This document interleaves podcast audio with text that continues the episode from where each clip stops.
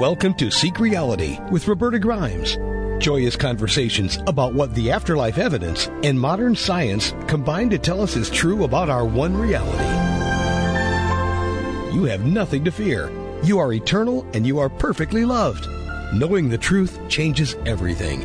Now, here's Roberta. Welcome to Seek Reality. I'm Roberta Grimes and I'm so glad you're with us today. Since I teach the reality of human survival, I hear from many people now who have just lost a loved one. Fortunately, I can share with them wonderful news. Our minds are eternal, our loved ones are in a safe and beautiful place filled with love, and we certainly will soon see them again. That's 100%. But of course, even if people come to believe these truths, there still is the horror of losing someone we love and are close to, even temporarily, just losing contact. Widows and widowers suffer a great deal as they are working to adjust to their loss, but in my bereavement suffer, suffering seems to happen with the loss of a subadult child is complicated in so many ways. Children are our next generation, the physical continuation of ourselves. Our whole instinct and every part of our will is to love and protect our children. So to find ourselves outliving a minor child, to have you know, failed to protect that child and kept her alive and safe makes us not only grieve the loss of a loved one, but also grieve the whole family's future and the grandchildren, the grandchildren that now we're never going to have.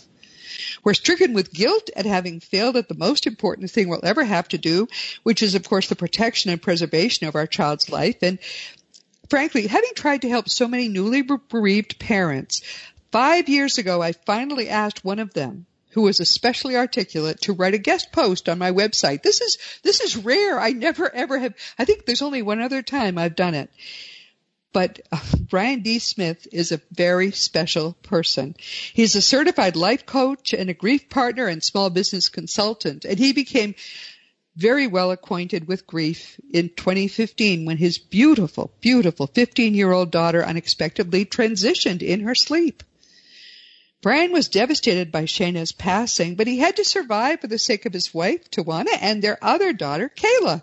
So he had to go forward, and over the past five years, Brian has grown so much. Soon after Shayna transitioned, he discovered the Helping Parents Heal Association, which is a peer-to-peer support group for parents of departed children. He volunteers with Helping Parents Heal, works on its board, and he's a leader of the Helping Parents Heal online group. He's the author of a, a, book I've just reread and enjoyed, Grief to Growth. That's a, there's a two in there. Grief to Growth, Planted, Not Buried, which is subtitled How to Survive After Life's Greatest Challenges. He also is the host of the Grief to Growth podcast. Brian, welcome. I'm so glad to have you back with us today. Thanks, Roberta. It's great to be back with you again. For those who didn't hear our first uh, interview, um, tell us a little bit about Shayna because I know that she just had an odd set of health problems that that that just apparently overcame her. But um, she she was a kind of special person anyway, right? Oh well, yeah, yeah. I think well, we all of course think our children are, are special.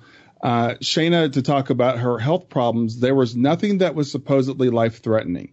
Um, she had rheumatoid arthritis, uh, RA, and she was on medication for that. And she was actually in remission. She wasn't really showing any symptoms at the time. She was very active. She was a volleyball player, basketball player. She actually just returned from a national volleyball tournament um, a couple days before she did uh, transition.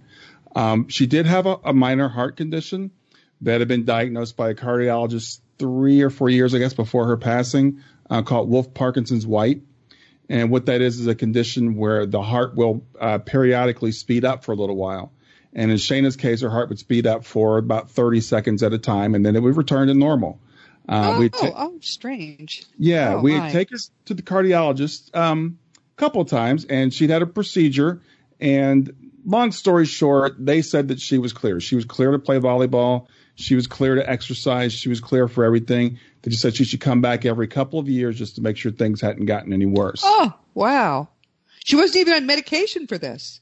No medication at all. Yeah, no medication oh, at all. In oh, fact, my. at one point, she had worn a monitor for a month uh, to, to monitor her activity to see what happened when it actually happened, out, you know, out in the wild, to, to say, not in the lab. Yeah, right. And never had an incident that entire month. Um, and when she would have an incident, would be sitting on the couch. She'd say, you know, Daddy, my heart is, is racing now. And you know, 30 seconds later, she'd say, "Okay, what's it's slowing down." Um, she never lost consciousness or anything like that. So, to, I say all this to say her passing was totally unexpected. She had some minor conditions, but we we considered her to be fully healthy and expected her to live a normal life lifespan. Oh my goodness! And then you went in to wake her, or or, or your wife did, and um, she was she had transitioned. Yeah, my wife went to wake her up. It was um, June 24th, 2015. I will never forget the day. I got up. Oh. I thought it was a normal morning. I, I go for a, a long walk every morning. So I went out for my walk and came in, was in my office working, and my wife had been trying to reach Shayna to get her to come down to the basement to work on our business. We have a business where we ship products out of our basement. And Shayna wasn't responding. We just assumed she had overslept. And my wife went in to wake her up and I, I never forget her scream when, you know, Shayna wasn't responsive. Oh my Yeah. lord! I gave her uh, CPR for you know until the ambulance arrived, um, and we took her to the hospital. and They worked on her for a while, but the, realistically, she was gone before you know we had left the house. But you don't want to accept that as a parent. It's just no, like no. I don't know how to even describe to you. You know, dr- you know, being in the ambulance on the way there and knowing she wasn't breathing, but just just holding out hope that somehow she would, you know, come back. Oh Lord! So I am so um, sorry. I, I I guess I hadn't heard you tell that story, uh, but I I just think it's it's everyone's worst nightmare. It really is. It, it is everyone's worst nice nightmare. The the thing is, you know, five and a half years later, and having talked to so many parents who have had children, you know, transition, it's it, we it's we can we can endure a lot more than we think we can. You know, and I when I think about that day, you know, for a long time, it would just it would just trigger this post traumatic shock. But I've done some work on it since then, and and I can talk about it now, and I can think about it without feeling that that gut wrenching pain that I felt Oh, uh, first. yeah. Oh my goodness.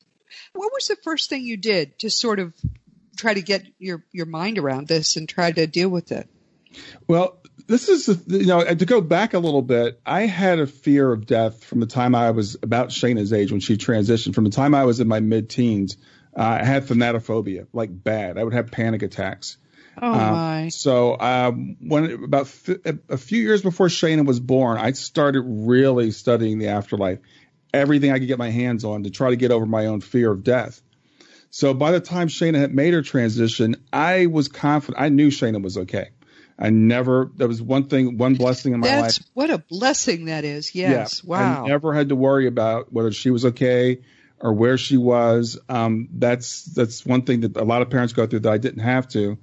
But what happened is, just like everything else in my life, is a series of synchronicities. I I done a lot of research on the internet about the afterlife, so I got on the internet and I started pouring my story out. In fact, it's really wild. The day after she passed, um, I just had this feeling you need to start a blog. So I started a blog the day after she passed to chronicle my my journey through this whole thing. yes. And I was reaching out to people, and someone said you should contact this guy named Mark Ireland. Uh, he had a son transition. He started an organization called Helping Parents Heal. So I Yes. contacted Mark, and he and I started emailing back and forth. And he and I talked a few times, and he, he sent me the books he had written about you know about his son's transition. And uh, through then listening to you, I, I I got into podcasts. That was when I really got into podcasts. And I found your podcast and Sandra Champlain's that first Yeah. couple of weeks after. A lot of people do the same thing. For some reason, people are paired in people's minds, which I yeah, just love. I found both of them like right away, and I listened to every episode I could get my hands on, and I, I would go, I would take my walk in the morning, I would listen to the episodes and just just trying to wrap my head around what's this, you know, what does this mean? What do I do? How do I go on? Um, because frankly, I didn't want to. I I, I did not want to be here. Um, so, you know, fortunately, uh, again, long synchronicity series of events. I ended up meeting Elizabeth Boisson. She lives in uh, outside of Phoenix. I just happened to be there on vacation. I had never been there with my family before, Yes. and we met and we started decided to start a chapter helping parents heal here in Cincinnati. And then yes. a little bit after that, we started the online group, and uh, there are about fourteen thousand people, I think, now in helping parents heal. Um, I'm on the board, and so what I do now is I, I try to help other parents that are parents or anybody else, but especially parents that are going through this, you know, the same thing. Helping Parents Heal, I, I, I like to just mention um, to everyone listening because if if you know someone who has lost a child, uh, or anyone that you think they can help. Helping Parents Heal is a wonderful organization. They're loving. It's it's you know, parents helping parents really to get through this worst thing that can ever happen to you. And I've heard so many good things from people who have been helped by them. So I'm just happy to give them another plug. I think they're, I think they're great. And you're part of it too, which is wonderful. Um, so, do, so do you still run a separate organization, uh, helping parents heal chapter in Cincinnati? No, we don't. Uh, our chapter in Cincinnati, frankly, never really took off. And so we were, my wife and I felt like we were kind of being underutilized. Um, and I'm I'm really into the internet, so I, we were like, why don't we start an online group for helping parents heal? Yes. But don't have a chapter close. So yes. there was already there was already a group, but it wasn't really active in terms of meetings and things. And now that's grown to um, I think there's there's well we grew up to about six thousand people before it merged into the main online or, or, main group. So if you if you're looking for helping parents heal, it's helpingparentsheal.org or Helping Parents Heal on Facebook, and you can join the group.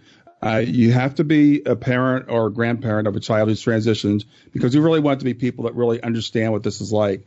And right, they have uh, meetings, oh, usually once or twice a week uh, with people such as yourself and people that have near death experiences, people that are, are mediums, um, all kinds of grief, you know, experts.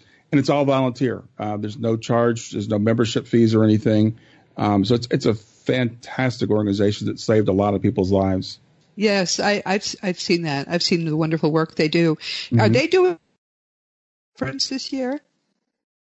Um, no, we will not be doing a conference this year. We are just talking about that. Of course, with COVID, uh, we, yes. we, could, couldn't do anything live. Last year, we were scheduled to do a conference in April. We ended up doing it virtually. Um, yes. And I don't know if we'll do a virtual conference this year or not because frankly, what we did because of COVID is we ramped our meetings way up from having a meeting yes. every month or so to, like I said, sometimes we're a couple of meetings a week. So it's really wow. Uh, it's, That's it's, great. Oh, it's it's available so to everybody around yeah. the world that way. So I don't yes. know if we'll do a conference until you know probably next year. When I read your book again, I found things in it I hadn't found before. I should just tell everyone Grief to Growth, with a two in there in the middle, is a book for people who have gone through the kind of thing that, that uh, Brian went through, who have lost a child. And it's from the viewpoint of someone who is obviously still grieving, but is trying to get his mind around. It's an easy to read book. It's not a very long book which which is what people want nowadays. Everyone wants, you know, just the facts, ma'am. Just mm-hmm. give, you know, give us give us the pithy points. And your book is written that way. And I thought that it went beyond what many of these books do because it's not so much self-focused. It's not so much focused on Brian. It's focused on what Brian was learning and growing and trying to understand. So I thought it was quite powerful. I, I, I enjoyed reading it a second time. But now I want to talk about some of the little bits that I picked out of it. One was you, you started talking about Emanuel Swedenborg, who was a, you know, in the 18th century, he, he was, uh, I guess a channel. I read him a million years ago and I, I'm not sure, but what, what struck me is what you said, which has really had me thinking. You said that he talked about the fact that there had been a time when there was much, much more contact between the living and the dead.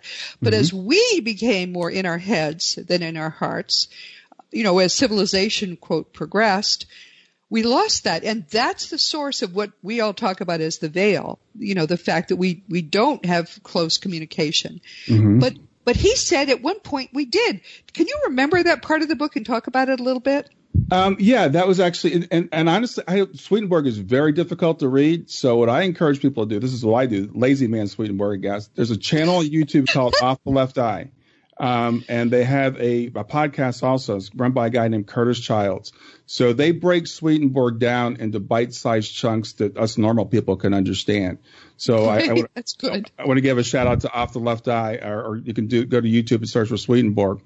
But my understanding of what Swedenborg was saying, and, and this makes sense if you think about it even terms of today, is that one time we were much more connected, that these, these dealings across the veil were just seen as commonplace, and people kind of walked between the spirit world and the, and the natural world or the physical world. Now, if you think about today, indigenous cultures, most of them are much more closely tied to their ancestors and they have a better understanding of the afterlife and who we are, I think, than we do here in the West.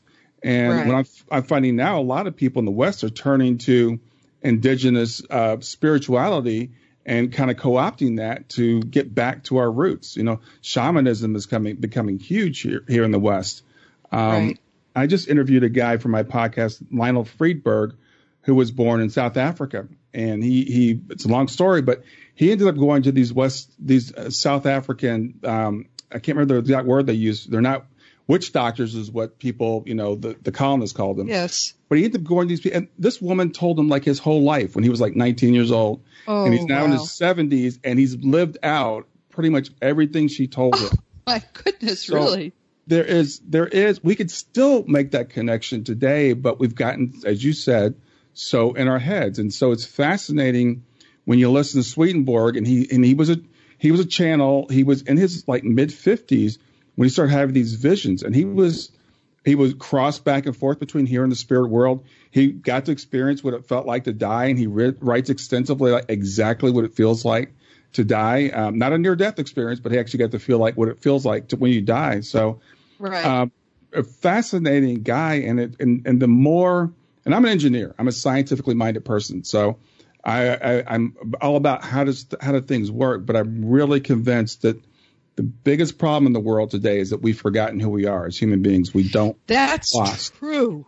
Yes, that is so true. And we know now that the veil is being thinned again quite deliberately so that we are, we are actually, I mean, I hear from people who are in, who basically the person that they love, that they thought, often it's a spouse, that they, they thought was gone is actually very much in their lives still. Um, they, they chat all the time, which that I was not hearing about that 10 years ago or even five years ago. I really think the veil is, is, is thinning quite rapidly. In the last two years, I've actually heard from a number of widows who are, whose husbands visit them for physical sex and they say, is this normal? And I, I in the beginning I thought, oh my God, no, of course. But I've heard about it so much now that I think probably it is. This is part of the thinning of the veil. People continue their marriages. It's quite amazing. Yeah, and I've actually heard the veil described as the flesh. You know, it's interesting. We think of the veil Yes. as, a, as a separate thing, this this entity that's between us and the spirit world. But I've also heard it described as actually our body is, is the veil. And if you think about it, you and I, I think agree on this. The brain is a filter, as opposed to being the the generator of consciousness is more of a receiver or a filter. Yeah. And so that's actually the veil. The veil is our our five senses that like basically block out everything else. And if you think about like an analogy is um, you can only see the stars at night. The stars are there during the day, but when the sun comes out, you can't see the stars because of all the light. Well, that's kind of the way our five senses are. The, the the spirit world for us is is subtle, and so we have to really get quiet and calm everything else down before we can actually reach across. So uh, as people get attuned to that, then our perception is the veil is thinning. I thought you had some very good thoughts about what grief actually is and how it works, how it, how you accommodate it in your life when you, when, you know, when grief comes to the door. One of the things you said is that Elizabeth Kubler-Ross, who I love, her five stages of grief really have to do with if you die, but they're not about and those five stages, by the way, everyone, are denial, anger, bargaining, depression, and acceptance. And you say people who lose someone close to them don't go through those. Talk a little bit about grief. Yeah, the thing is, you can go through some of those when a person uh, that you love passes away, dies, transitions, but you don't necessarily go through those five stages, and you certainly don't necessarily go through them in any order. And there are a lot, a lot of other ang- or emotions that come about when you're when you have a loved one transition. So, while that's a, somewhat useful model, I know some grief counselors use it, um, I, I know others say absolutely not, and I don't. And more accurately, it applies to the stages of learning the, of your own death and accepting your own death. It's not exactly the same as going through grief. Grief is, uh, I heard it put, grief is actually a container for emotions. It's not an emotion in and of itself. So when you're in grief, you're going to go through all those things: anger, depression, denial, bargaining, you know, acceptance.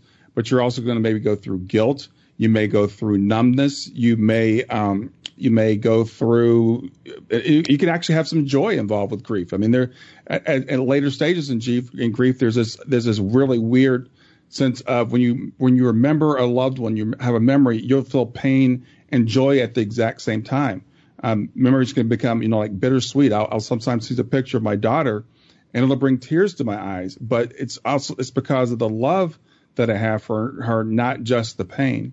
Right. So it's a it, grief is a it's a constant companion, you know, once once you get into it, but it does change over time. It does it does morph into something that you learn to live with.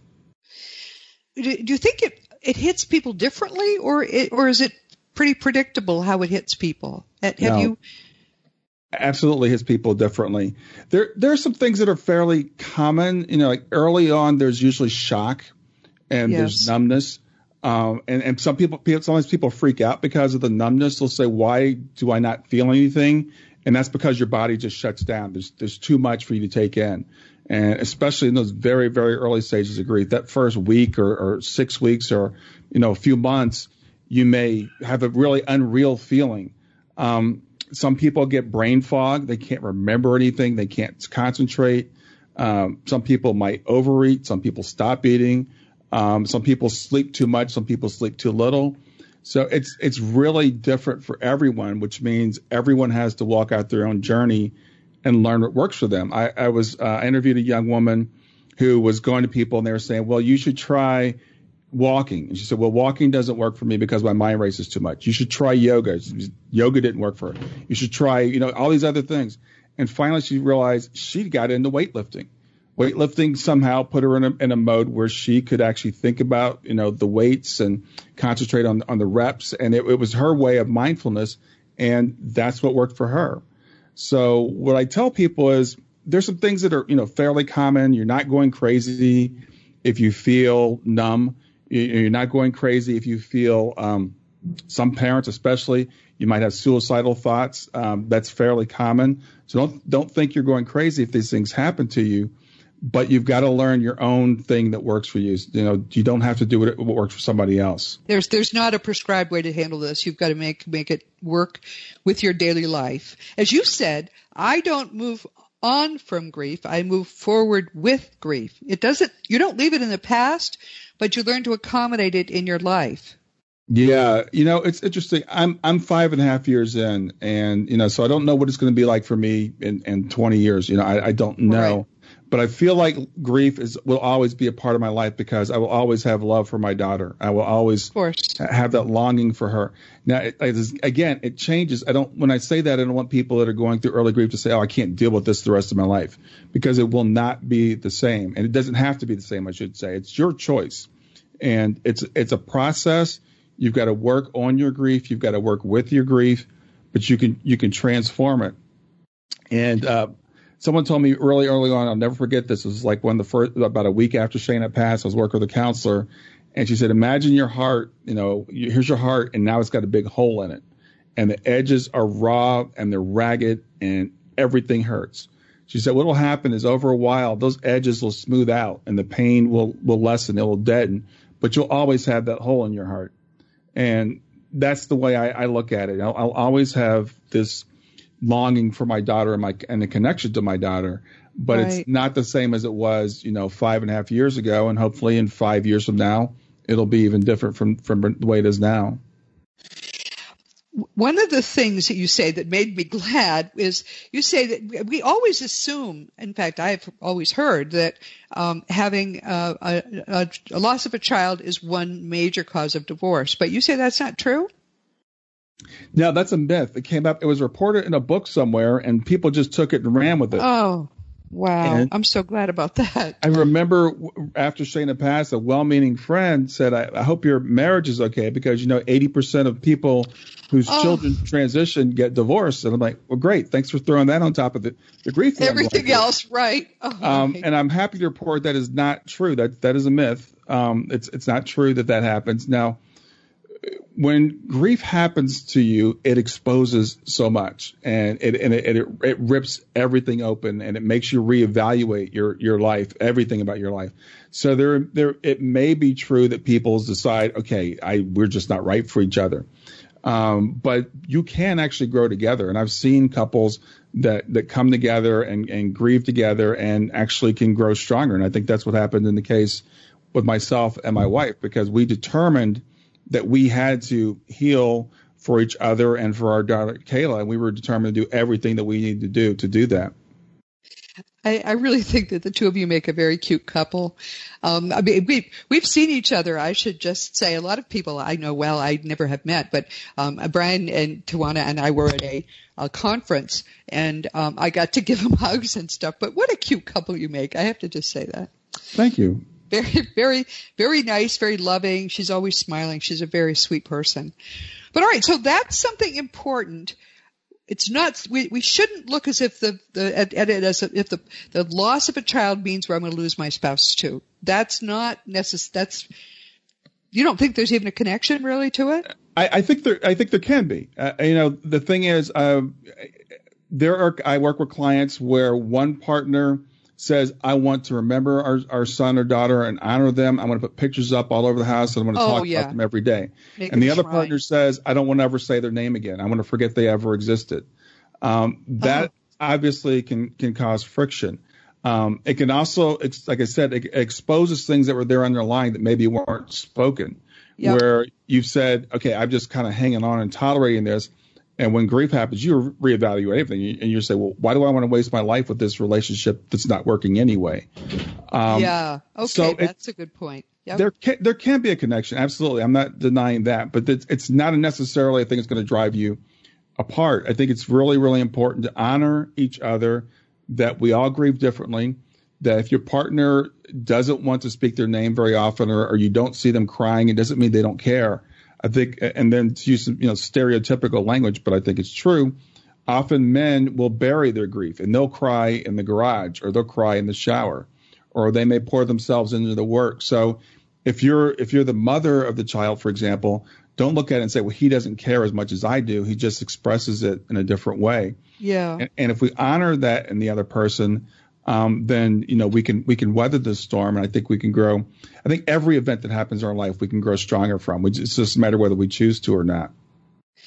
Yeah, you talk about finding purpose in your grief.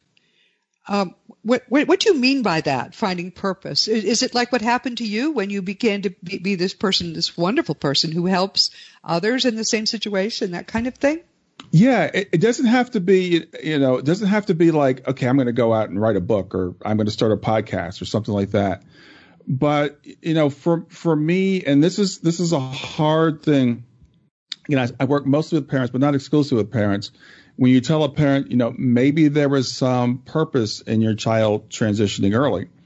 And when I remember when Suzanne Wilson said that to me in one of the first meeting meetings I had, that Shane had come to her and said, "This is the way it had to be. We planned this." Yes. Yeah, you're, it's you say, "Why? Why would I Yes. plan this? This this makes no sense." Um, but if you if you start to look for purpose, if you if you just see how might this have you know created something, then you can start to see little. It's just like a seedling. You'll start to see little things start to pop up. You know, you'll start to. Um, you might again, you might say, okay, I, I'm out of this terrible job I've had for because I hate this job, and I'm going to go do something else. Or you might start a foundation or a scholarship fund in your in your child's name, um, and you it, it it'll it, it changes people in your family. You might have different relationships. Now, again, it could be for good or for bad. I find some people their child transitions and their family just walks away because they just can't handle the pain, or, Right, or they, or they right. never mention the child's name again. But it can also cause, you know, in your family to start having conversations that you maybe never had before, and start to talk about things like what's the meaning of life, um, and you know, why are we here, and um, what do we believe about the afterlife? You know, what do we believe happens when we transition? Because we're we're all going to face it or one day, but we tend to think uh, we have forever, you know, and and, when a child transitions, it re- it's a reminder that tomorrow is literally not promised to any of us, and That's so it, it can be an opportunity to like reevaluate all those things and to st- take stock and start to do something with it. So I do happen to believe in soul planning, and I tell people you don't have to believe in soul planning. That's fine. You don't don't have to believe it. But this event has happened to you. What are you going to do with it? Whether you believe it was planned or it was an accident, it's still your choice how you how you handle it. And the thing is, we have no choice. We don't we can't control the circumstances that happen to us, but we have absolute control over how we react to them, how we respond to them. So it just helps me to believe it was planned because if it was planned, it must have been planned for a reason. And if it Yes. was planned for a reason, what was that reason? And you have to find it. Yes. Yeah. I think another thing it's important to say is this. Those that we used to think were dead, who, who communicate with us, tell us, and this, I, I mean, I don't believe there are alwayses or nevers in, with regard to the afterlife because it's all just so complex, but they mm-hmm. say every child who, who, subadult child who dies, A, is always a very advanced being who didn't need to live a whole lifetime. And so what they did to, was come as a gift to their family and their loved ones to give them the gift of this of this experience of having lost a child. That's one thing. And another thing they say is that it always was planned. The child planned to leave at that early time. Um, I have had a lot of trouble accepting this, but but the dead tell us that consistently. So there's comfort, though, as you say, in knowing that this is part of a larger scheme, and she didn't need to. She didn't lose anything by leaving because this was probably her very last Earth lifetime, and she made it a gift to her family. I think that's a wonderful thing in a way when you think Yeah. about it that way. Yeah, you know the thing is, again, we can choose whether we believe that or not. Some people, some people say that there are accidents. Some people say there are no accidents. Uh, Yes. And when there's, when there's, a, there's a dichotomy like that, my mind goes to, I think it's a combination of both. It's kind of like light is a particle and a wave at the same time. We can't wrap our minds around it, but I think there is free will and there is there's some, there is some determination. But I do believe whenever anybody transitions, it's the right time for them. Yes. Um, Yep. So I believe that you know, and and we know this is so. Is what we believe, what we know. We know that Shayna is not missing out on anything because, as you say, I love the way you put that. The people we thought once once thought were dead, no one dies. When no, people- no, they're having a heck of a time, actually. Yeah, they step of outside the bodies and they're like, "Hey, this Yeah. is great. I'm happy. I'm back home." So I, when we view the death of a child as as a death, as a they cease to exist, that's a tragedy. Mm-hmm. When you do the view the the passing of a child as a graduation, that's not a tragedy.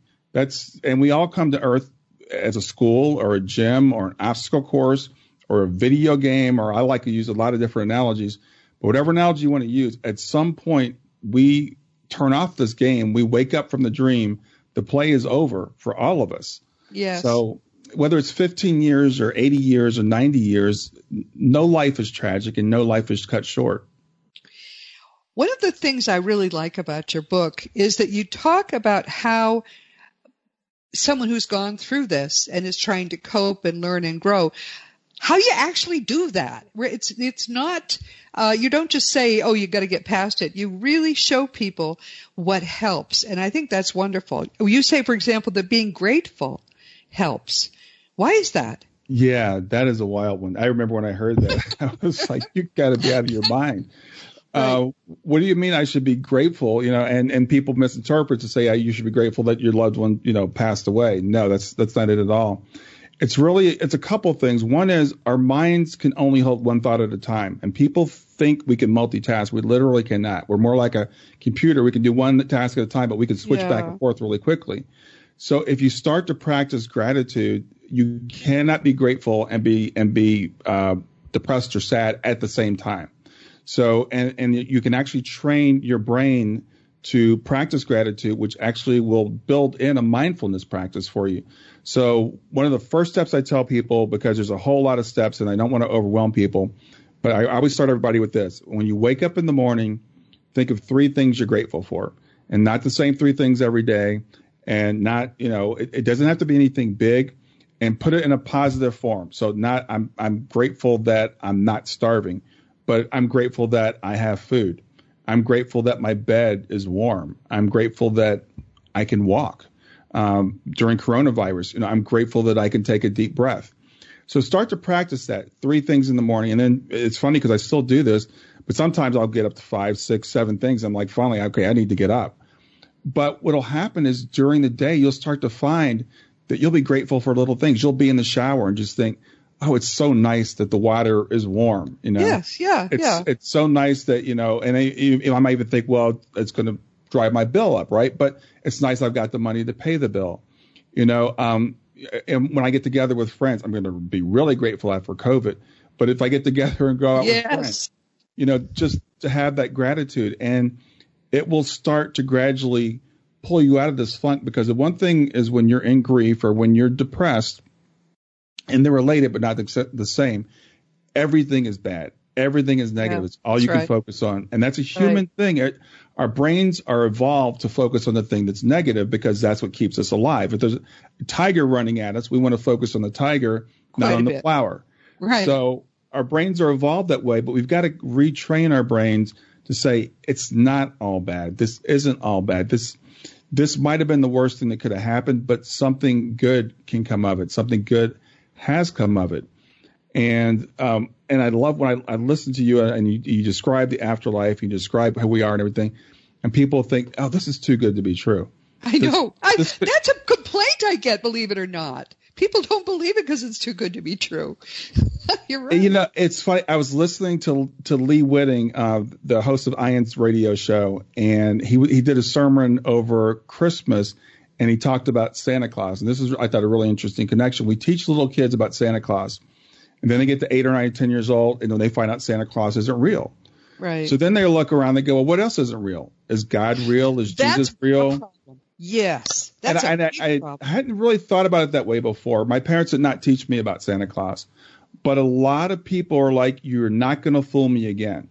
There yeah. is no something for nothing. There's, there is no happily ever after, you know, and it's hard to believe that when we come here that we can't mess this up no matter what we do, we are guaranteed to go back home and everything's going to be okay. Right. Um, and that's a really hard thing, I think, for sometimes for people to accept. No, I, I think that's really true. Um, I, uh, you, you've got your whole grief program starts with gratitude. And there's a lot more in the book about this, by the way, but I thought this was an interesting summary of what your grief program is. First, exercise. This goes after gratitude, exercise feeding your mind, meditation, service, and reading. All right, between feeding your mind and reading, what's the difference there? Reading is one way of, of feeding your mind. Um, a lot of times when people, again, early in grief, and I, I, really wrote my book from a point where I was pretty early in my grief, and I really targeted people that are early in the grief. Yeah. A lot of times people early in the grief, they can't read. They can't focus. They they yes. literally will, will read a page and they cannot remember what they read, and they'll read it over and over and over again, which is why my book's also out in audio. But I also encourage people to to listen to podcasts, listen to uplifting music. I I listen to music that that changes my mind. Um, you know, yes. Paul talks about renewing our mind, and we need to renew our minds. We've got to we've got to get out of this way of thinking that the materialistic way that the world teaches us. So for my for my personal practice, I do all of the above. I do gratitude practice first thing when I get up. Before I get out of bed, uh, I get up, I put on my shoes, I walk for seven miles. Oh my goodness. I listen to podcasts while I'm walking. Um, you know, I, I, come back, I work, then I'll, I'll, meditate once or twice during the day where I'll sit down and do a formal meditation. Um, and what the things that I read, you know, it's fine. People read novels. I don't. I read things about the afterlife. I'm constantly, you know, feeding myself on this. What is the real reality? What is, what's the real world? What, why am I really here? And, and, and getting out of looking at just my own life. Um, and the other thing is, you know, we, you talked about service. Service is really important, but it doesn't, again, you don't have to join an organization. Just what can I do today to wherever I am to be a better person? If you, if you're going into work, how can I make someone's, you know, day a little bit better? If you're, when you're dealing with, you know, essential workers, you're at a grocery store, you know, be kind to the clerk. We never know how these little things are going to impact other people. Um, and what I also tell people is remember you're going to have a life review one day and you're going to be judging yourself. So every day when you when you're going through your day, put a little something good in there for yourself when you get to the end. Lots of treats, exactly. That's what I do too, and makes a huge difference. Brian, we're coming toward the end of our time together. What do you hope people will take away from our conversation today? The biggest thing I want to tell people is um, there's hope. You know, when you're when you're in grief, a lot of times we feel like it's going to be this way forever. It's never going to get any better. It can, it is a choice, but it, can get better if you choose to make it uh, make it get better. So that's the biggest thing I want people to know. I, I the one thing that breaks my heart more than anything is when I work with uh, uh, uh someone and he says, I can never heal, or I'm never going to see my loved one again. You will yes. see your loved one again. You're absolutely guaranteed. There, there's nothing that can keep you separated from the love of your loved one. And if you remember that every day, you know, just put one foot in front of the other. Just if you can only make it through the next minute, make it through the next minute. And the minute becomes an hour, an hour becomes a day, and eventually you're like I am, five and a half years out, which I never ever thought I'd get here. So yeah. if I can do it, anybody can. Yes, and it looks to me, just talking about your life, that you've kind of made the most of your life. It seems to be much more uh, positively structured than many people's lives are. And maybe you felt you needed to do that in order to get yourself together enough to go forward with grief. Um, so that, in that also, um, it was a gift to you. Not all gifts are fun to receive, but they're gifts just the same. Yeah, well, I, you know, the thing is, I just kind of stumbled across all these different things I'm doing and I shared them with people. And, and frankly, now I have to do it because if I stop doing it, then I'm a hypocrite. Yes, so, yes. Uh, so you've got to be the model. I know that. That's yeah. True. So, but I, you know, it's, it's really, I think what life's about. It's, it's a practice. It's a discipline and it's, it's, it's like going to the gym. You know, you have to lift weights if you want to get stronger. Please consider yourself hugged and please hug Tawana as well because I think you both are terrific and I'm so grateful to have had you with us today. Thanks for having me. I really appreciate it. we always have fun. You can find Brian at grieftogrowth.com with a two, grief to growth, all strung together. That's his website. It's going to be in the, the notes as well. And um, if you if you need Brian's help, I know all you need to do is reach out. He is the most giving person you can imagine. So, thank you so much, my dear, and big hug. And and um, this has been Seek Reality with Roberta Grimes. I'm so glad you were with us today, and, and I hope that you've had something to take away from it. Please never forget you are a powerful, eternal being. You never began and you never will end. And when you fully grasp all the implications of that fact, it's going to change everything, everything in your life for the better. Next week, we'll be talking with Dr. Alan Leica for the first time. Dr. Leica is one of the world's leading cosmetic dermatologists and a pioneer in cosmetic surgery. In 2003, his life changed, and this is when when these life-changing things happen, they often lead to great a great deal of growth. His life changed because he, he dis, developed what they called a right foot drop. And then he was misdiagnosed as having ALS, which is commonly known as Lou Gehrig's disease, amyotrophic lateral sclerosis. Yes, I was able to say it. But anyway, this is a death sentence but he was misdiagnosed. And because of what he learned from that experience, Dr. Leica has co-authored a book called The Secrets to Living a Fantastic Life with Harriet Tinka, who won't be with us next week, but has another wonderful story all her, all her own. He's working on other books too, and he is just full of life. This is a man that you are really going to enjoy hearing from. So please do join us next week. I think you're going to have a lot to take away from it. Um, and this week, of course, we've been talking with my dear, wonderful, precious friend, Brian D. Smith, who's been with us for the second time. I first met Brian very soon after the transition of Shayna, his beautiful 15 year old daughter. And we all say that about people's children, but this is really a beautiful, beautiful child. I think you can see in her face the kind of elevated being that I'm sure she was when she came here briefly to, to help her parents, which is why she did all of this, I'm sure. But I was so impressed with him that I did something I've really only done twice, I think, in five years. I invited him to share his blog post about Shayna's death and, and his own early growth on my own blog in November of 2015. And we kept in touch. And I've watched him grow as he, you see he has grown as a result of what happened in his life. He needed to figure things out. He needed to get past being afraid of death. He needed to learn what his place was in helping people to get through what had happened to him. His book is called Grief to Growth, Planted Not Buried, and he has a podcast by the same name. So you can look him up and get to know him better. My friend Brian D. Smith is a lovely, earnest man with such a fire in his belly for helping other grieving parents. It's a joy to see and it's a joy to know him, frankly. You can reach him through his website, grieftogrowth.com. And of course, the two is spelled with the number two. As you know, my own nonfiction books are Liberating Jesus, My Thomas, The Fun of Dying, The Fun of Staying in Touch, The Fun of Growing Forever, The Fun of Living Together, and when Thomas decides it's time to release it, The Fun of Loving Jesus, Embracing the Christianity that Jesus taught. For young children, there's The Fun of Meeting Jesus, and you can order all these books through Amazon or through bookstores. All the adult books are also available as audiobooks so that it's, it's comfortable and easy to read them if, as Brian says, um, you're in a situation where you just can't focus your mind, you still can listen. If you want to talk about anything about my books or if you have a question or whatever you'd like to talk about, you can always contact me through the green contact block on robertagrimes.com. I answer every email, even though sometimes it takes the better part of a week when I get a lot of them. But please just make sure I have your right email address so that I can be sure to get back to you. Past episodes of Seek Reality are available on webtalkradio.net, realrevolutionradio.com, iTunes, iHeartRadio. Some of the people I especially enjoy are those at the wonderful Dream Vision 7 radio family. More and more people tell me now that they listen also just through the, the Seek Reality app that you can find for free in the iTunes App Store. And of course, if you ever wonder where Seek Reality is being heard now, and we, we don't do live for a lot of reasons, one of which it puts, is that it puts additional pressure on me, but um, just go to robertagrimes.com and click on the radio tab. I'm going to be doing this, I think, forever.